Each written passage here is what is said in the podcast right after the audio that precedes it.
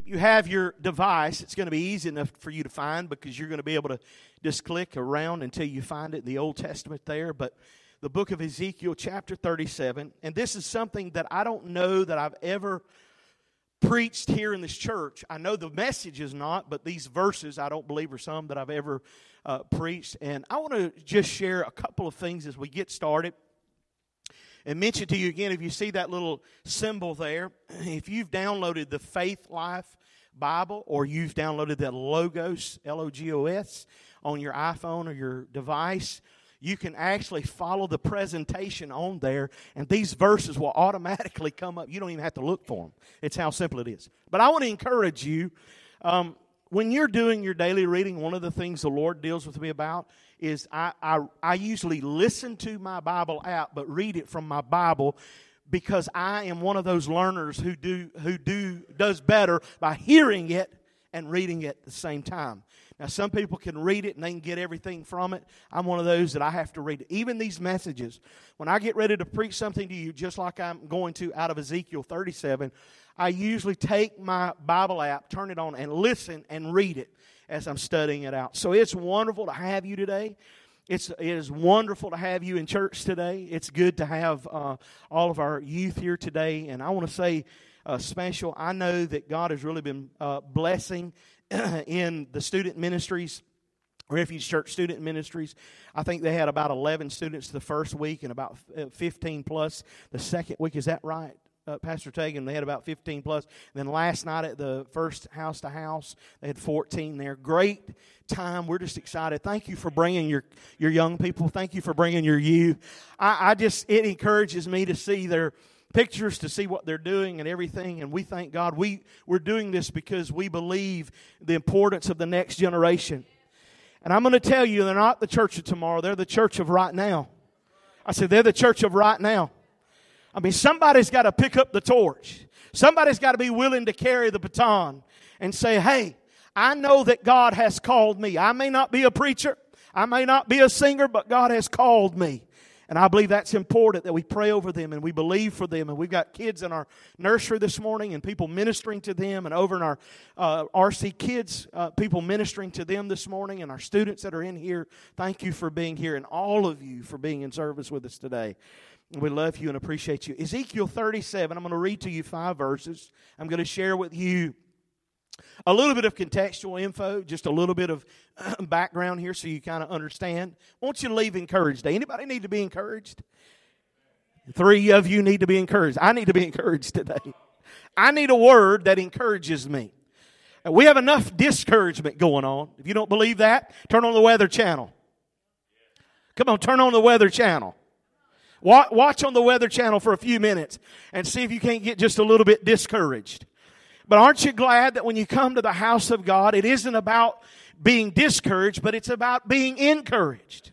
It's about being encouraged in the Lord. Even when you don't have somebody else to lift you up, you ought to pray and lift yourself up. If I don't get any amens today, I'm just going to preach on right through the buffet closing.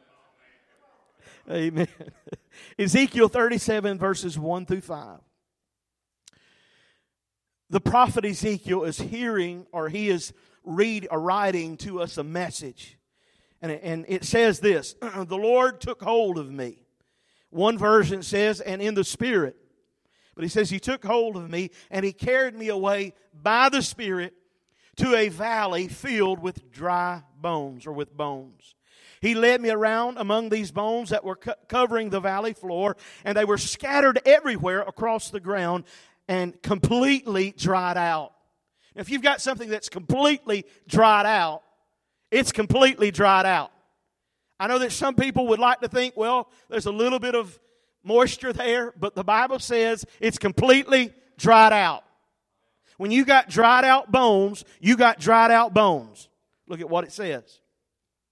Then he asked me, Son of man, the Lord speaking to the prophet Ezekiel, and he's asking him the question Can these become living people again? And Ezekiel looks back, he speaks back to the Lord, and he says, Oh, sovereign Lord. In other words, God, you're all knowing, you know everything. You know everything about the beginning and the end, but God, only you really know the answer to that. Then he said to me, Speak a prophetic message to these bones. Somebody say, Speak a word. Y'all better help me now. I'm going to tell you, speak a word. Sometimes you got to just speak a word. You say, What kind of word? Well, when you prophetically speak a word, it doesn't mean when we think of prophecy, and I'll get into this a little bit later, we think of some guy has to show up at a church with uh, a word of prophecy to speak over us, but that's not necessarily true. The Bible teaches us that we have the power of life and death in our own tongue. If you want your children to thrive, you better speak over your children to thrive. You want your wife to thrive? Come on, somebody. You better speak over your wife to thrive. If you want your family to thrive, you need to speak over it. If you want to curse it, then you speak cursing over it. Are you with me? He says, Speak a prophetic message over these bones and say to them, Dry bones, dry bones, listen to the word of the Lord. Listen to the word of the Lord. Hear uh, what I'm saying. This is what the sovereign Lord says. Look, I'm going to put breath into you and make you live again. Father, we thank you for your word. Father, for we know that today, without it, Lord, we are hopelessly lost. Lord, your word gives direction. Your word gives correction. Your word today is what leads and guides us through the Spirit of God. It is your love letters to us. It is your letters of correction to us. It is your word straight to our hearts. I pray that today, God, we will come alive. Lord, that we will come alive. That we will come alive again. And Father, I pray this, I believe this, I speak it now in the name of Jesus Christ. And everyone said, Amen and amen. I want to share with you in this uh, a little bit of the textual content of this, and I've kind of given a little bit to you. The title of this message this morning is uh, Dry, the Graveyard Shift. I sort of say uh, Dry Bones, the Graveyard Shift. And I've got a reason for calling it that. There were numerous titles that I could have given to this message, numerous ones. But the graveyard shift became one of those, and there's a reason for that because when I think about the graveyard shift, I think about working a graveyard shift. I think about the midnight hour. I think about those three o'clock in the morning. You know, normally, and we have people that work shift. I know Bo work shift work, but I, I don't know how good I would do with that. Because my days would be so messed up, and at three in the morning, I'd want to be sleeping, not working. Amen, somebody. And some people can, they get used to that. But the graveyard shift represents a time in your life, in my life, that seems like a dark hour. It's an hour that we're trying to figure things out. Things, you know, I, I know that even if you're not scared of the dark, if you, know, if you were like me when we were kids, when we would go out of the dark, you seen stuff even if it wasn't there. You thought it was there, even if it wasn't there. And if you had crazy uncles and relatives like I did, they made you make sure that you saw the thing you thought you saw that you didn't really see out in the dark. So the graveyard shift represents those times in your life. That represents the times that things are, the Bible says, very dry. Ezekiel is seeing a vision of what seems like a valley full of dry bones. You've got to understand that if you go back a little ways into Ezekiel chapter 14. We'll not do that today. That the Lord is really upset with this Jerusalem. He is upset with Israel. He's upset with Judah. He's upset with them because they have done something that the Lord said not to do. Many things, but one of them was living in idolatry. There's a lot of things that God will deal with. There's a lot of things that God will tolerate in your life. But can I tell you that idolatry is nothing more than trying to serve God while lifting something else up in your life? And idolatry can come in a lot of forms. It can come in a lot of fashions. Uh, some people may lift up their work in their life and that becomes their idolatry. That becomes the thing they live for. That's what they do. That's what makes them who they are. They would rather do that as to be at home with their family. They'd rather do that as to be in church on Sunday morning. Listen to me. Anything that you put ahead of God becomes an idol in your life. I, am preaching better than some of y'all are helping me. But if you stay home to decide that you would rather work and wash your car, you've really put that ahead of God. You've really put ahead of God. So God was telling them, He was telling Israel, look, you have done the very thing that I've told you not to do. You have put ahead of me these idols. You have worshiped idols and you're trying to still worship me. You claim that I'm your God. You claim that I am Jehovah. You claim that I am the great I am, but you're still doing the very thing I've told you not to do. So God was displeased with them. So Ezekiel is seeing this vision. He's seeing a vision of these valley of dry bones. He's seeing these dry bones scattered everywhere. And the Lord is showing him a symbolic picture of the deaths of the lives of these people. And of course, it's the nation of Israel in the symbolism who once were alive and they lived under what we call the grace and the favor of God. Somebody say the grace of God. The grace of God is getting what you did not deserve. Everybody in this place, everyone in this room, everyone living on this planet really did not deserve God to give His Son and gift His Son for your life. But it's through the grace of God that you and I have eternal life through Christ Jesus. That's something to shout about. That's something to be excited about. Even in the middle of a hurricane, even in the middle of a tropical storm, aren't you glad that Jesus Christ is the great I am? That He knows the beginning from the end. He knows you and loves you and cares about you. And God will never leave you. Can I tell you that's most important? Come on, somebody. Amen. And so the Bible says they were alive. They had the grace of God. They had the favor of God. The favor of God is when God looks at, we could get real technical about this. We could get real theological about it, but the favor of God is understanding very simply a few things, and that is this. When me and my wife uh, had our children, we first, um, started having children and bringing them into our homes, and we brought them into our homes because we couldn't leave them at the hospital. Y'all laugh, but you know sometimes there were times you want to say to your child, hey, if I could have, I'd have left you there. and and so we would take them. We didn't have uh, sometimes did not have uh, health insurance. We didn't have what it took to cover them. And so we had a doctor uh, that was a pediatrician who was two, uh, two of them in the office that were both Christian doctors. And we would take them to the doctor, had no insurance, knew that it was going to come out of our pockets. We were young parents, didn't know what else to do. We would pray for them, pray over them. But there were times they needed to go to the doctor. And the doctors to look at us and say, there's no charge for this today.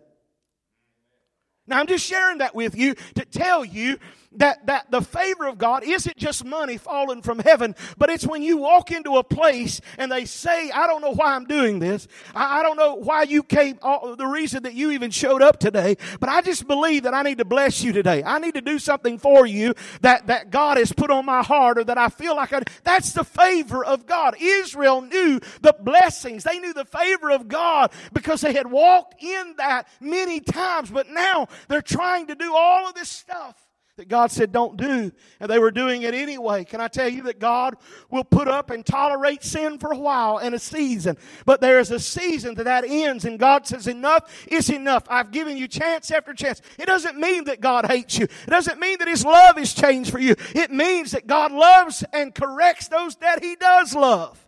Amen. Amen. We know that sin separates us from God. Did you know that? That sin separates our hearts from God. It makes us have a divided loyalty. The Bible says you can't serve two gods. You can't serve two masters. You either got to live and love one or live and love the other one. Come on, somebody. The house of Israel was scattered among the tribes. They were spread out across the land. But it was God's design to bring them back. Somebody say, bring them back. I want you to know that God in this symbolism. Everything that we say and that we're talking about in these scriptures, if you read them a little bit and you study them out, they're symbolic of us today the nation of Israel, all the things that God wanted to do for them. They were the chosen ones. Do you understand that? He said, salvation has come first to the Jew and then to the Gentile. Touch yourself. Just, just pat yourself, say, I'm a Gentile. If you're not a Jew, you're a Gentile. Did you know that God's people was Jewish people? Even though that many of them absolutely turn away from God, do not believe that Jesus was the Messiah, that He did come, that He did love them. But do you know that even in their rebellion that God has blessed the Jewish people? And even though God has blessed the Jewish people, He said, if you deny me, He said, I will give to the Gentiles this blessing and this favor. In other words, I'll graft them into the vine. I will bring them in and the very salvation that you can have, I'm going to give to them. Aren't you thankful? Aren't you glad that Jesus looked and said, you know what? These are my people, but they're going to reject me. They're going to reject the cornerstone, but there's going to be a people, the Gentile people who are going to accept me in. Oh, I feel like preaching here this morning. I feel like just telling you what the Lord has said to me. What do you mean, the Gentile people? You remember the story about the Samaritan woman drawing water at a well? Come on, somebody. I got a lot to preach. If I had to bust this into two, I'll bust it into two. Listen, there was a Samaritan woman who was drawing water at a well. And the Bible says the disciples were headed one way. And Jesus was walking with them and he said, I need to go through Samaria. There's some people there that I need to see. He might as well said, I need to go walk down through Marcus Bottoms. Come on, somebody help me here. I, I need to walk down through the middle of Marcus Bottoms because the disciples looked at him with probably the weirdest look they could have ever looked at. But he knew to make this story as short as he can, I can that there was a woman who would come out at the noon hour to draw water from a well who needed to hear about about the good news that there was a Savior who was come, who would not let the Gentiles die in their sins, but would love them the same. And the Bible said he broke water, or he broke the ice by talking about water and said, I know that you're drawing water from this well. Oh my goodness. But let me tell you about water that you'll never thirst again. Let me tell you about living water. I know you've been hanging out and living and shacking up with men and the one you're with right now, you're not married to either. But I want you to know that even in your sins, I love you and I'll give you this water. All you've got to do is accept it and believe that I am your Savior. Oh my goodness, my goodness. You know what? We look at those stories and we think they're so far off. And the truth of it is, we were dying and dead in our trespasses of sin. And God looked at us and said, You know what? I know that you've been doing all kinds of stuff, but I still love you. I still care about you. And I refuse to let you die in your sins. I'm going to give you water that you'll never thirst again. I'm going to give you water that when you drink from this well, everything else is going to seem like it doesn't have any purpose. Oh my goodness. Mm-mm, I may end up starting a revival. You know what? Jesus, that's what he was doing. Jesus walked into a Samaritan village with people who did not like each other. The Jews and the Gentiles didn't get along. As I said, he might as well have been walking through the middle of Marcus Bottoms. Come on, somebody. And they did not get along. But when Jesus got done, he didn't have to preach to all the Samaritan people. There was a woman who had met a man and she said, Come see this man who told me everything I've ever done. Come on, somebody. He started a revival in that woman and she spread it throughout that whole city. Man, we could go back and there's so much more to share with you. Listen to this the bones in this scripture represent Israel's relationship with God. We know that the relationship, their relationship was dry, it was disjointed which means, if you want to get spiritual about it, they were out of fellowship. What do you mean out of fellowship? Well, let me just take it for those of you that have never been in church, raised in church, and don't understand what fellowship means. My wife's laughing because back in the old days, we used to say we're going to have a fellowship after church. And most all your Pentecostal people know what fellowship is. Even your Baptist folks do. That's a good old eating afterwards. Because church people may not know how to do a lot of things, but we know how to eat. Praise God. We may, we may preach on how bad cigarette smoking is for you, but never about going to the buffet and eating. Come on, help me here. They were out of fellowship. Let me, let me give it to you in very simple layman's terms. Their relationship was disjointed. You can have kids that you love, adult kids. Some of you do that. You love those kids, but your relationship with them is disjointed. It's not what it should be. It's not what it could be. There's something that has divided it. It may be something that both parties have been involved in, but somehow or another it's disjointed. God wanted to bring Israel back, and He wanted them to come back and bring their relationship back together because their relationship, as I said, was very dead and dry. These bones needed something. And what they needed was one person. In this case, it was the prophet Ezekiel who would prophesy and speak over them, not just anything, but the Bible says a word from the Lord. Ezekiel was probably wondering what God was up to, not knowing if he was there by an accident or why he was there. He might have even thought in his mind, why in the world did God bring me to such a dead church? Full of dead bones. Ezekiel might have looked at the Lord and said, Lord, I know you brought me to this church, but are you sure I got two thirds of the vote to be here? Because they ain't saying nothing. Come on, help me here. They're not saying, they're dead. They're dry. The Bible says they are very dry. They're not saying anything. I can imagine Ezekiel looking at the audience and not, they're so dry. There's not even one amen in the house. He probably looked over at the choir and they were just as dead as the audience was dead. They wasn't singing the songs of Zion and the songs of victory because they were dead too. Come on, somebody. The Sunday school department was dead. There was no life to be found. And God had Ezekiel working what I told you is the graveyard shift. He has him in the middle of a situation that he's not even sure how in the world this thing's going to turn out. Ezekiel was looking for answers, but he didn't even know what to say to this group. He didn't know what message to preach to them. He didn't know what the right word was going to be. So the Lord himself decided to help Ezekiel out, and he gave him the question, or he asked the question Ezekiel, can these bones live again? And Ezekiel's answer was one that many of us have often said to the Lord, even if we've never worded it in these exact words, only you know, Lord.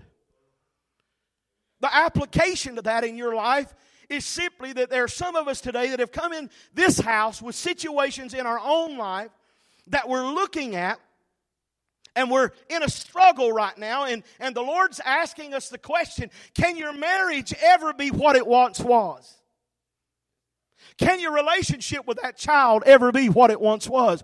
Can your finances ever be where they need to be at? Can any of these things happen in your life and you're really in your heart saying, God, really, only you know the answer to that? And this tells me that the prophet Ezekiel probably wasn't like what we want to believe. We want to believe that the prophet Ezekiel's uh, faith was unwavering, but I'll be honest with you. I believe that Ezekiel's faith was probably somewhat a little bit wondering. Wouldn't you? Well, Lord, I, I know that you told me to preach to them. I know you told me to talk to them. I know you told me to talk to them and speak to them. But God, these people are very, very dry. You know what he was telling? You know what Ezekiel was saying? Ezekiel was basically confirming that life in itself and that God is the only giver of that life, and really, He's the only one that can know whether they can live again or not. The next words to the prophet are profound. We hear the Lord speak to, to or say to Ezekiel, Hey, Ezekiel, I want you to talk to these bones. I want you to pre- preach. And Ezekiel's thinking in his mind, God, this may not work. You said to do it, but I, and I'm going to prophesy. I, I got to ask you the question what do you do in your own life? When you're looking at your situation and it looks very dry, one, you can't stay where you are.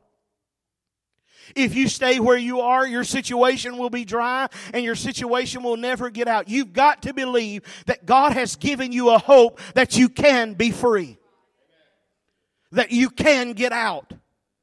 If hope is gone, if hope is gone, then your life in itself seems to dry up. If you believe that things will never change, that things will never be different, listen to me, your, your situation will stay the same. But it's at the moment that you believe that what God spoke to you is truth. I believe that mo- uh, many Christians have trouble believing that what God has said to them is really truth. Now, Pastor, don't get on me like that. You know I know God's Word is truth. You know that I know that the Bible is truth. Yeah, but you will say that out of your mouth, but your walk says something else. We'll say that God can do anything. We'll, be, we'll say that God's able to touch and move and, and minister to us, that God can heal our bodies. We, we, we will say that God is able to mend that marriage. He's able to bring that family situation. He's able to provide a job. But we'll go out of the doors and say, you know, I don't know what I'm going to do if I don't get a job on Monday morning. Are you hearing me? We, we, we say that we believe it, but our, our walk says something else. In other words, we're in church, we believe that God can, but when we walk out of the doors, we're in doubt and disbelief of whether God really can. But I'm here to tell you that the same God that Ezekiel served is the same God that I'm serving today. And the same God that would bring life to a dead, dry situation, which was Israel, can bring it in your situation. And what's important to you is important to God, and God wants wants it to live again. Somebody say, live again. God wants it to live again. Whether it's your marriage or your finances or your children, whatever that situation is that you desire, we got to believe that what God says to us is important. What God is saying to us is truth and begin to walk that out. He says, Speak to them, Ezekiel, preach to them. Ezekiel might have not even felt like he was a preacher.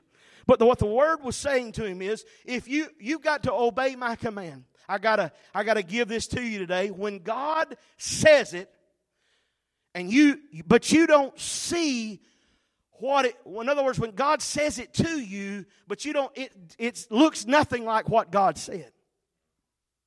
God has promised you that your children will be saved, but you know they're not doing what they ought to be doing.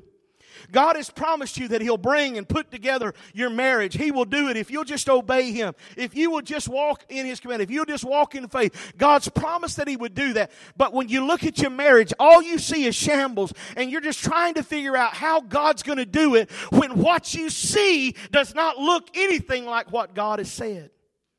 I'm telling you that you're not walking by, by sight, but you walk by faith. You're not walking by what you see, but you're walking by faith.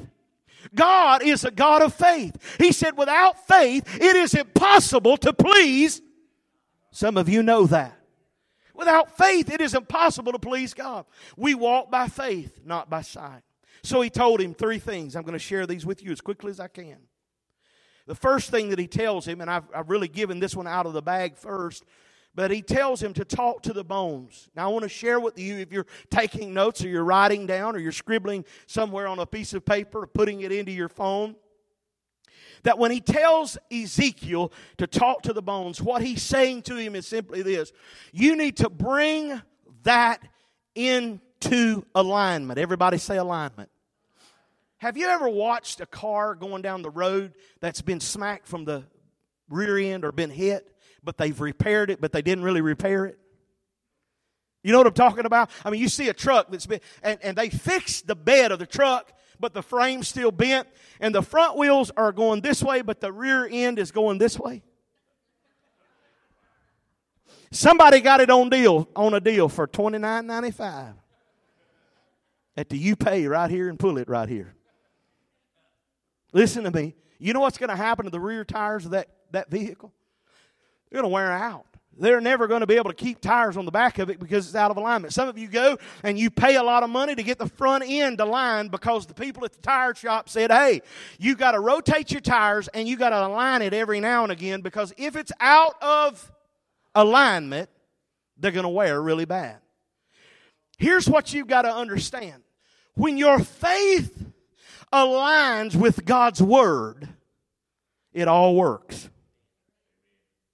But when your faith doesn't align with God's word, listen, you're like that old that truck rear end. That's just kind of following behind, dog legged. You're like the front end on a car that's out of alignment. Some of y'all understand this is country boy, just plain old English. If you don't get it, amen, ask somebody that, ask Trav. He knows, Travis knows what it is to be out of alignment. Ask Jeremy what it is.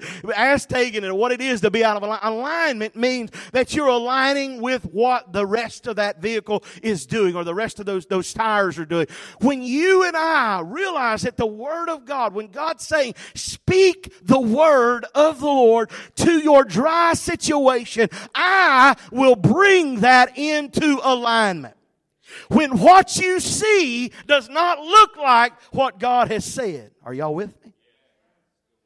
Many times in our life, God said something to us, but what we're seeing does not look like what He said. It doesn't seem like it's that way. But I'm serving the God who can bring things. He can do the impossible. He can do what we cannot do. And that's why it's important for us to learn to say, hey, God, I don't know how you're going to work this out, but I can tell you this. I'm going to believe it by faith. I'm going to agree with you by faith. I'm going to agree with others by faith. And if this doesn't work out, Come on, somebody. If this doesn't happen the way that you said it was, then I'm going to look bad and you're sure enough going to look bad.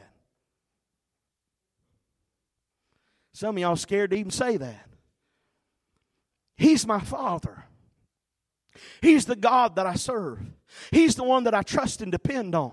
It's not about my wife. I love my wife as much as I know to love my wife, but she's not the one that I'm depending on. Come on, somebody. She is not the source. Come on, come on, somebody. Some of you are depending on your job. I want to tell you something. The job may be your supply, but it's not your source. Let me come over here and preach to a while. These, these folks over here maybe understand it a little bit more. Amen. Your job is, it may be your supply, but it's not your source. Some of you that have given your tithe all your life understand that principle. Hey, I've done this all my life. And when I was without a job, God was aligning one up.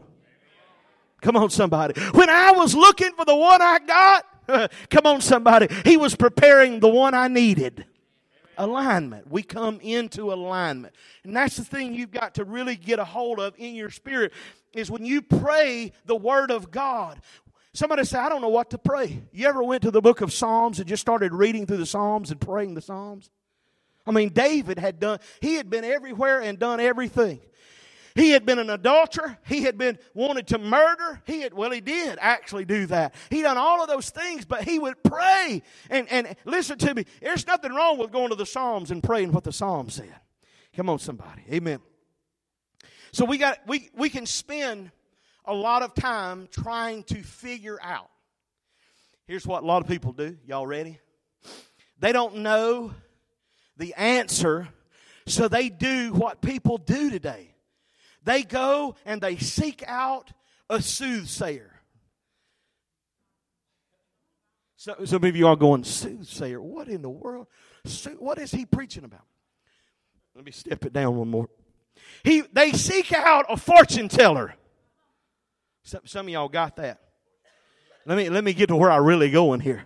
They get on Facebook and they ask it.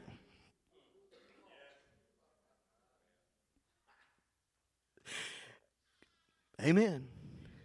They ask a, a thousand friends that they only know 150 of. What is the right answer? What, what, what should I do here? What, what do I need to do? And it's typical for humans to lean on the arm of the flesh. But what we need to realize is there's nothing wrong with having friends as friends go. But the most important thing we can do is lean on the everlasting arms of the Lord Jesus Christ and speak into our situation so the situation comes into alignment. Amen. What do you mean, Pastor, the graveyard shift? Well, the graveyard shift is Monday morning when you worshiped on Sunday, but everything that can go wrong goes wrong on Monday. You've never gotten up and the only car you had to drive to work had two flats on it? And you didn't even have one of those donuts that went in the back to go on the car? Come on, somebody. Yeah, they were already on there. Thank you. Let me tell you what you don't do. I got up one time, the first church that we were pastoring, and I said something about the car that we were driving an old van that we named Christine. If you don't know what that is, don't worry about it. You can search it out, but there was a movie about this old car named Christine that was horrible. It was horrible. Anybody ever seen that movie? It was horrible. We, we named this thing Christine, but what I didn't really realize was us speaking Christine over it made it live that way. And I said something about it because we'd had so much trouble with it. And I said, you know what? If that old thing breaks down, uh, at, at church, I'm going to sit on the hood and just worship God. My wife will verify that the very words I'm speaking is the truth with my hand raised.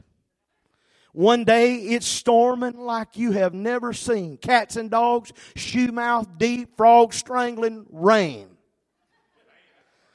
We pulled up to the doors because at the time I was the one who unlocked them and locked them. I was the one cutting the grass. She was the one cleaning the church. We were keeping the nursery. Come on, somebody. The nursery was me preaching with one on my hip and the other two sitting in the chair beside of Bethany. Come on. And so I pulled up to the church and it's, I mean, just cats and dogs. We're supposed to have service. And I pulled under the edge of the church where the water was running down onto the top of that old Dodge uh, caravan we had. And I guess water got into it and it would not crank.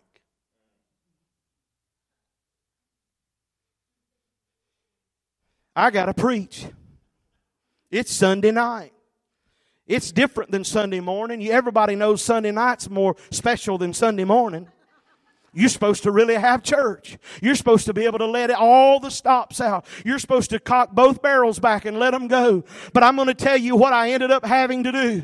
Sit on the top of that hood and say, Lord, I thank you that you gave me this car. And even though right now my thinking is not in alignment with yours, because I really want to find a pond somewhere and push it off in it and tell the insurance company there was a bad accident. I survived, but the van didn't. Are you with me? But my thoughts had to come into alignment with what God said and keep speaking that God was blessing and going to bless me and He would take care of me regardless of what I said. Be careful what you speak out of your mouth. Make sure it aligns with the Word of God.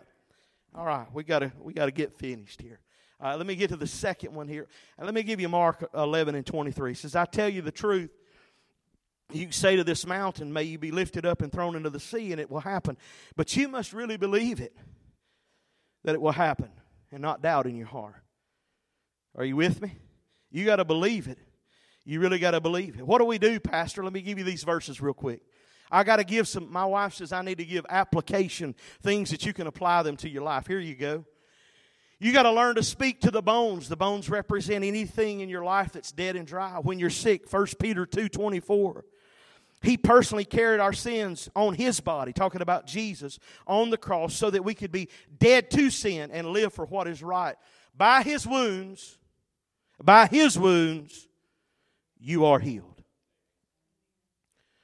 Secondly, when you're discouraged, Psalms 91 and 2 says this This I declare about the Lord. David said, He alone is my refuge. He is my place of safety. He is my God, and I trust him.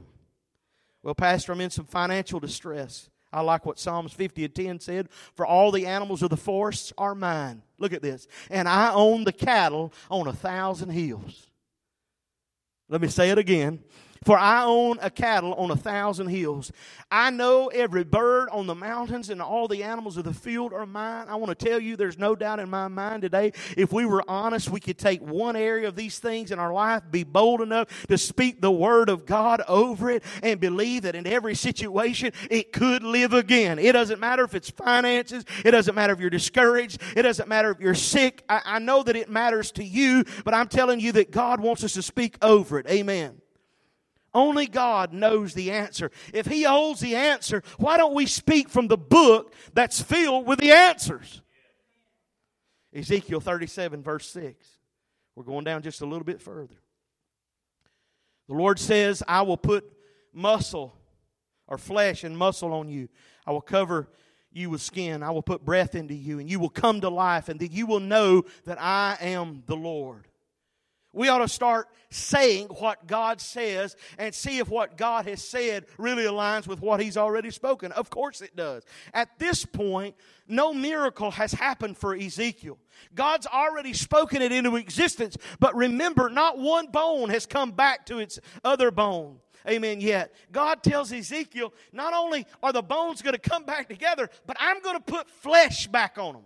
One version says sinew will come upon sinew. In other words, all that it takes for you to cover it again. You know, uh, we getting around that time of the year when you see a lot of skeletons. And people look at a skeleton and they think, man, a skeleton is, is just dry bones. And it really is because you, without your skin and flesh, that's what you are. There is no life in a skeleton. Your skin, Paul said, is nothing more than a tent over your body. Your body is really a tent. And so the skin is what covers it. Aren't you glad you got skin? Did you know that it's just skin, but without skin you won't live very long? Come on, somebody. You can't have life unless the skin is on you. And, and so the Bible is saying to, or, or God is saying to Ezekiel, look at this. I've already said it. You just got to say it. I've already said it about your situation. Ezekiel, you have just got to say it. Prophesying is not always speaking about the future, it's about what God's already said. Hey, can these bones live? Prophesying about those bones, speaking about those bones. Yes, they can live, God. Only you know that because you're the giver of life. Quick story. I never will forget a little young boy. My wife was teaching school he kept telling his teacher, which was my wife, that his uvula was hurting. If you don't know what your uvula is, I'm going to take a little bit of water here and soothe mine for a moment. The uvula is that little hanging down thing in the back of your throat. He kept telling his teacher, trying to be smart as a young boy, hey, my uvula is hurting. After I went on Google and I searched what uvula was, I understand it, I understood what needed to happen in his life to soothe his pain. He needed some fisherman's cough drops. What did they call them? Fish, fisherman's friend cough drops, and gargle a little bit of salt water. Now I'm telling you this story because there are many times we know how to sound spiritual about situations, but we really don't know what to do to change it. We know how to identify the problem, but we see bones scattered all over the place and we really don't know what to do about it. But I believe that revival is about the time when the bones begin to come back together again and we move forward. The second thing I'll share with you is what Ezekiel heard. I'm trying to hurry here. The Bible says that next Ezekiel heard a clattering of bones. This clattering of bones represents a coming together. Ezekiel 37 and verse 7 says, So I spoke the message as the Lord had told me. Suddenly, as I spoke, there was a rattling across the valley. Somebody say rattling. There was a rattling noise across the valley, and the bones of each body came back together and attached themselves as complete skeletons. Y'all wondered where we got that song from? Your neck bones connected to your shoulder bone. Shoulder bone. Yeah, you remember that one? Ezekiel tells us, I've prophesied, I have commanded, and there's a noise, a sudden rattling. Ezekiel was prophesying to the people who daily had heard the rattle of dry bones, the rattle of their marriage that had gone bad, the rattle of a financial dilemma, the rattle of a person's health issue. Can I tell you today that I believe there's something that in us that if we will begin to speak over it, that God says, I'm going to let something begin to happen and things are going to start to come together again. You got to believe it first. First of all, you got to believe it. You got to believe that. There's no doubt that all of us can identify with a problem. We can identify with a financial dilemma. We might can identify with an addiction. We might can identify with a bad marriage or relationship. But will you believe, will you prophesy to receive the power in those dry places, especially when they need to come back together again? There's too many people that just want to get out. Too many people that just want to get out. Well, marriage ain't working, so we're just going to get out of it. God never intended that. We just, you know, we can't make it together. You know, got indisputable, we got these arguments that we cannot work on. Let me tell you something. God intended for your marriage to work.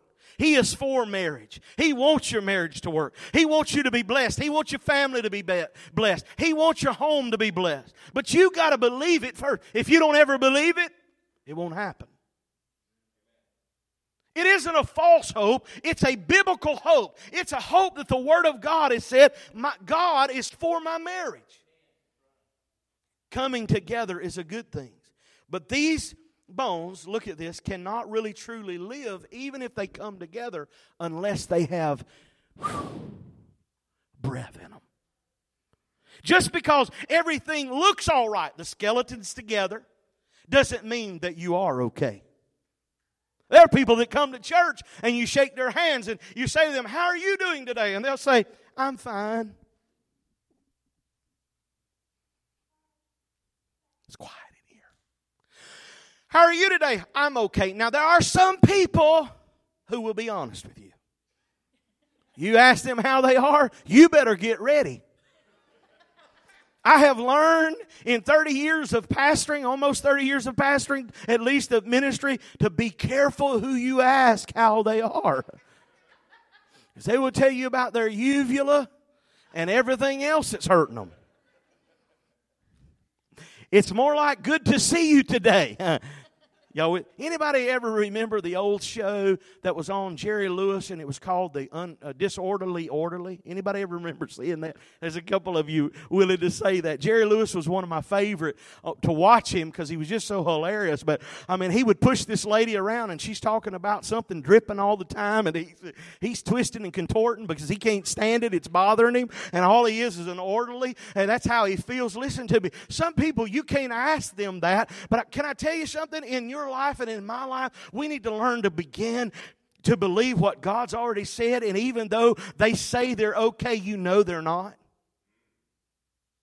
Sometimes we'll say that we're all right and we're not really okay. Coming together is a good thing, but listen, just because you're dressed up and dressed to impress on the outside doesn't mean that you've got peace, doesn't mean that you've got joy on the inside. Sometimes you got to realize, hey, you know what? God needs to do a work in me. Look at this Ezekiel 37 8. Then I watched the muscles in the flesh, they formed over the bones, and the skin formed and covered their bodies. But look at this, last this verse. But they had no breath in them. You can come to church and on the outside look like you've got it all together, but if you have no breath, listen to me, there's no life in you. The last thing, number three, that I want to share with you breathe that they may live again. Look at verses 9 through 10. Then he said to me, Speak a prophetic message to the wind, son of man. Speak a prophetic message and say, This is what the Lord says. Come, O breath from the four winds, breathe into these dead bodies so that they may live again. So I spoke a message as he commanded me, and breath, somebody say breath, came into their bodies, and they all came to life and stood upon their feet, a great army. Ezekiel's second point to his message uh, commands the four winds of the earth to blow into the valley because without breath, without life, without God's Spirit inside of you, you are just a shell of a person. Come on, somebody, you with me? I'm gonna, I'm gonna close this. Y'all get ready to help me here with some music. There's a word in the Hebrew, and many times I've heard preachers talk about this and mention it, but it's very important because this word breath, when you find it in the Hebrew, which is what we're finding right here, means ruah, R U A H. And ruah means wind, spirit, and it also means breath. Now, what's unique, and don't just stay with me for just a moment as I'm getting ready to close, is the same word, that word breath that we just read here in Ezekiel. If you go over to Genesis chapter 2 and you begin to read again about God creating uh, uh, breathing the breath of life into Adam. And the Bible says, and when God breathed into Adam's nostrils, listen to this, he became a living soul. Look, look at this. That Ruah that breath is the same breath found in Ezekiel here that it is in Genesis 2 when God breathed into Adam's lungs. The Bible says He created him. Did you know that it takes the breath of God breathing into your life in order for you to really live? And, and that doesn't just mean physical. It's important that you've got physical breath. And if you don't think it does, get the, get the breath knocked out of you one time. Quick story as we close. One of the, I guess, one of the most aggravated times. You don't ever say mad, frustrated, upset, you know, aggravated. That's the thing we men use, aggravated. We had a little dog that was outside doing something. And he this has been years ago, long before we ever moved here. And the grass had this dew on it. And this dog was doing something. We had a fenced in yard, and I was so aggravated at what this little dog. So I put on this pair, pair of slick tennis shoes, Walmart tennis shoes. You know the kind that you done wore the bottom totally off, but you use them to cut grass in. And I run after this dog, and I get about halfway to where he is, and my left foot went out from under my right foot, and I hit the ground flat on my back. I was a big boy then. I thought I was dying. Every bit of the wind went out of me. My wife I think, thought I was praying from the kitchen window. And I was asking for help because it hurts so bad. You don't think that breath is important? Get it knocked out of you. But the Ruah, breath of God, was the breath or the air that was breathed into Adam's lungs. Listen to this. So the Hebrew, the Jews, literally believed that when God breathed into Adam's nostrils, that his air was borrowed breath. Borrowed breath. In other words, what God breathes in. Did you know that life is a is full of exchange? You breathe in because God breathed out. That's called a process of exchange. That's exchange. Life is full of exchanges. And the Hebrews believed that the only way that a person had life in them was that that Ruah breath was breathed into them. But they also believed, more importantly, that that breath, listen to this, was borrowed. I'm closing. We come to church, we drag all of our issues with us. We'll tell everybody else what's going on. We'll tell everybody else what's wrong. We'll tell everybody else our issues. And God says, hey, when you come on Sunday, would you lift your hands and just worship me? It doesn't have to be the pastor prompting you, he will. The worship leader will. Whoever's singing the songs may prompt you. And we'll stand and, and we'll stand there. And sometimes I understand we're, we're quiet. We're just, you know, it's different. Maybe it's a different type of worship service. And he says, maybe the pastor says, Would you just would you just worship the Lord for a moment? Would you take the time? You know what they you know what I'm saying? You know what's being said to you? With the borrowed breath that you have in your body that God gave to you when he breathed out and you breathed in, would you take that same borrowed breath and speak his name? Would you take that same borrowed breath and just thank him for a moment? Would you just thank him that even though life may have uh, dealt you a lot of situations that today you made it to church. That today you're six foot above the ground and not beneath the ground. That today, with all that's going on in your life, would you just take that ruah, that borrowed breath, that breath that God breathed into you, and thank Him for what is right in your life? Would you stand with me?